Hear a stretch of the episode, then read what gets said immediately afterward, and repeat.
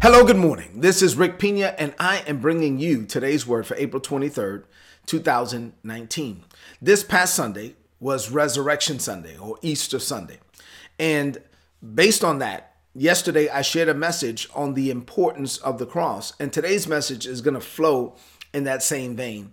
The title of today's message is A Glory That Never runs out. As a believer, I hope you know that you have a glory of there's a glory in you, there's a glory on you, and this glory will never run out. That's what we'll deal with on today. So, the Apostle Paul, I want us to take a look at a passage uh, where the Apostle Paul juxtaposes the old covenant with the new covenant. And while he's making this comparison, he says that that Jesus took us from confirmation, I'm, I'm sorry, from condemnation to affirmation. So let's look at the text. This is Second Corinthians um, chapter 3, verses 12 through 15. I'm going to read it to you from the Message Bible. And this is the, the passage that we'll deal with on today.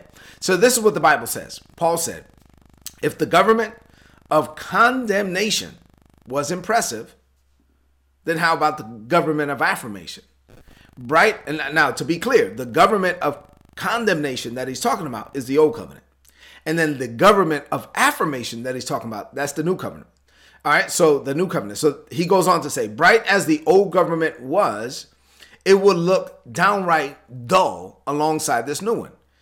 If that makes if that makeshift agreement impressed us, he calls the old covenant like a makeshift agreement. He says, How much more will this brightly shining government impress us? And it is installed for eternity. He says that the old covenant was makeshift, the new covenant is eternal, right?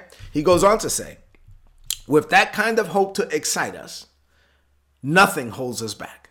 Unlike Moses, we have nothing to hide. Everything is out in the open with us.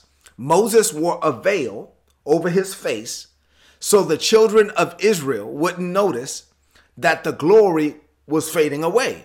And Paul says, and they didn't notice. They didn't notice it then. They don't notice it now. They don't notice that there's nothing left there behind that veil. Even today, when proclamations of that old bankrupt government are read out, they can't see through it. Only Christ can get rid of the veil so that they can see for themselves that there's nothing there.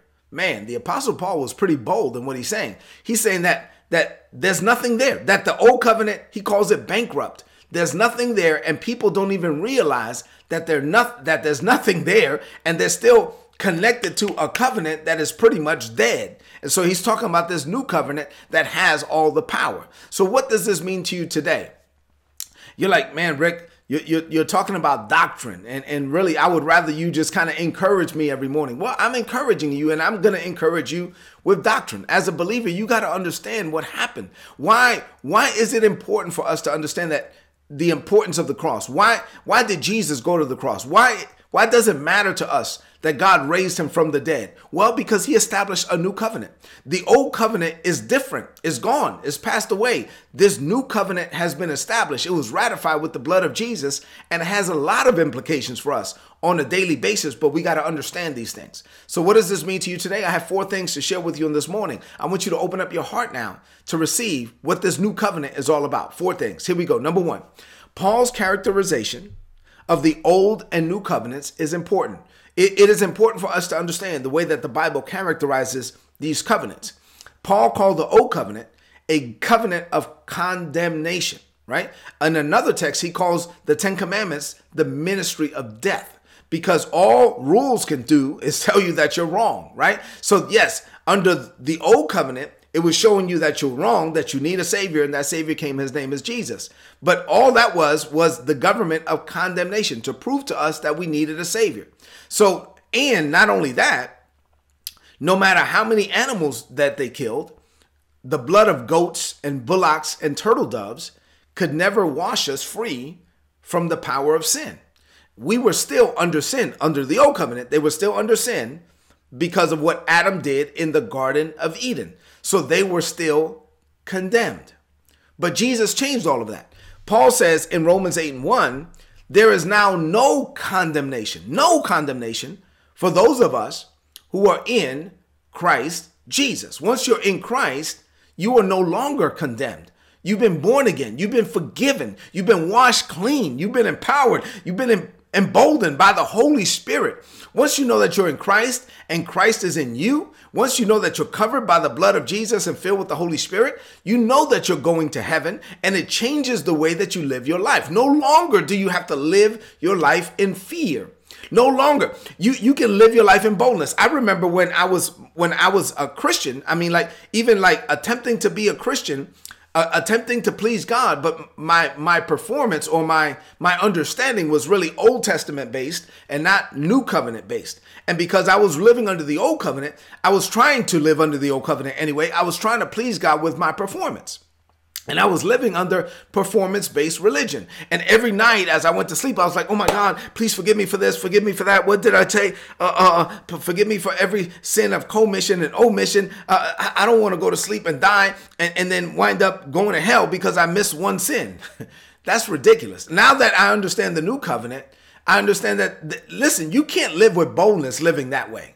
Uh, once you're under the new covenant and you've been washed, by the blood of Jesus and you are filled with the Holy Spirit and you are called according to the plans and the work and the purposes of God for your life and you're in this new covenant and this new covenant is glorious, then you can live as Jesus is in this world and you can live every day with, with boldness. You can stand before God, the, the Bible says, on the day of judgment. Why? Because with boldness and confidence. Now, you're not standing with boldness and confidence in you because you will never be good enough, but you're standing in boldness and confidence in Jesus because you're in Christ and Christ is in you. And so you can stand before God. This is First John 4. First, stand before God with confidence, with boldness on the day of judgment. Why? The text says, because as Jesus is, so are we in this world. So now I'm, I'm living my life with this boldness and confidence because I'm no longer under performance based religion. I have a relationship with the Father under a brand new covenant. Number two, the new covenant is permanent. The apostle Paul called the old covenant, written on tablets of stone, a makeshift agreement. But then he called the new covenant, written upon the tablets of our hearts, a government that is installed for eternity. Now, this is important because Jesus is not coming back to establish another covenant, another covenant. When Jesus comes back, he's coming back to judge the world. So the covenant that we have that was ratified with Jesus' own blood is a permanent covenant is not going to change. So you can rest assured that your position in Christ will not change. So you live every day with your confidence in Him. Number three, under the new covenant, nothing can hold us back. While, while Paul was speaking of the glorious nature of the new covenant, he said, with that kind of hope to excite us, nothing can hold us back. See, when you think about what Jesus did on the cross, when you think about how God raised him from the dead with all power in his hand, when you think about how God ratified a brand new covenant with the blood of Jesus, his own son, then you can't help but think about how glorious that is. The Father sent his son to die for you. The the son paid a price that you could not pay for a debt that he did not owe. And now the Holy Spirit is living inside of you every second of every day. When you internalize all of that, what the Father did for you, what the Son did for you, what the Holy Spirit is doing for you on a daily basis, you can live your life with an excitement. It is an excitement that will never burn out. And you know that nothing can hold you back because God is on you and in you and with you and for you. There's nothing he can't do, so there's nothing you can't do. Number four, and finally, last point for this morning under the new covenant, we have a glory that does not fade. Paul tells us that Moses wore a veil over his face. Now, initially, when he came down with the Ten Commandments and he had this glory, the glory of God was on his face. And so when people looked at him, they couldn't even look at him because it was the glory of God. And so, so he had to put a veil over his face to cover the glory. Initially, he put that veil over his face to cover the glory. But over the process of time, that glory was fading away. So he kept the veil over his face, not to cover the glory anymore, but to, to make sure nobody knew that the glory was gone. But we have a glory that does not fade away. When you have the Holy Spirit on the inside of you, I'm telling you, you are walking around with God on the inside of you. You are walking around with the glory of God on the inside of you. You can take God Himself everywhere you go. Under the old covenant, the Holy Spirit lived in the temple. Uh, above the bema seat of the ark of the covenant. Under the new covenant this new testament 1 corinthians 6 and 19 says you and i we are the temple of god. The holy spirit doesn't live in a building anymore. We're the building and he lives inside of us. And so now we are walking around with god on the inside. We are walking around with the glory of god and we are taking the glory of god into every meeting every conversation all the activity that we engage in on a daily basis. And we have a glory that does not burn out. We don't have to cover it up with a veil to show people that this glory is fading. No, we can open it up and let everyone everywhere know that we serve a living Savior. Jesus is his name, and we have a glory that will never burn out. We have a glory, we have a power that will never fade. So let's let's close this message out with a declaration of faith. I want you to lift up your voice and speak this over your own life. Say this. Say, Father, I thank you for teaching me the importance of the cross. The more I study the law, that you established through Moses, the more I understand why Jesus had to die. When Moses received the Old Covenant, your law written on tablets of stone, he wore a veil over his face. Initially, the veil was worn to cover the glory. but eventually, the glory faded away, and the veil was worn to keep people from realizing that the glory was gone. But Jesus came. He fulfilled the law. He established a brand new covenant. This is a new and everlasting covenant, ratified with his own blood.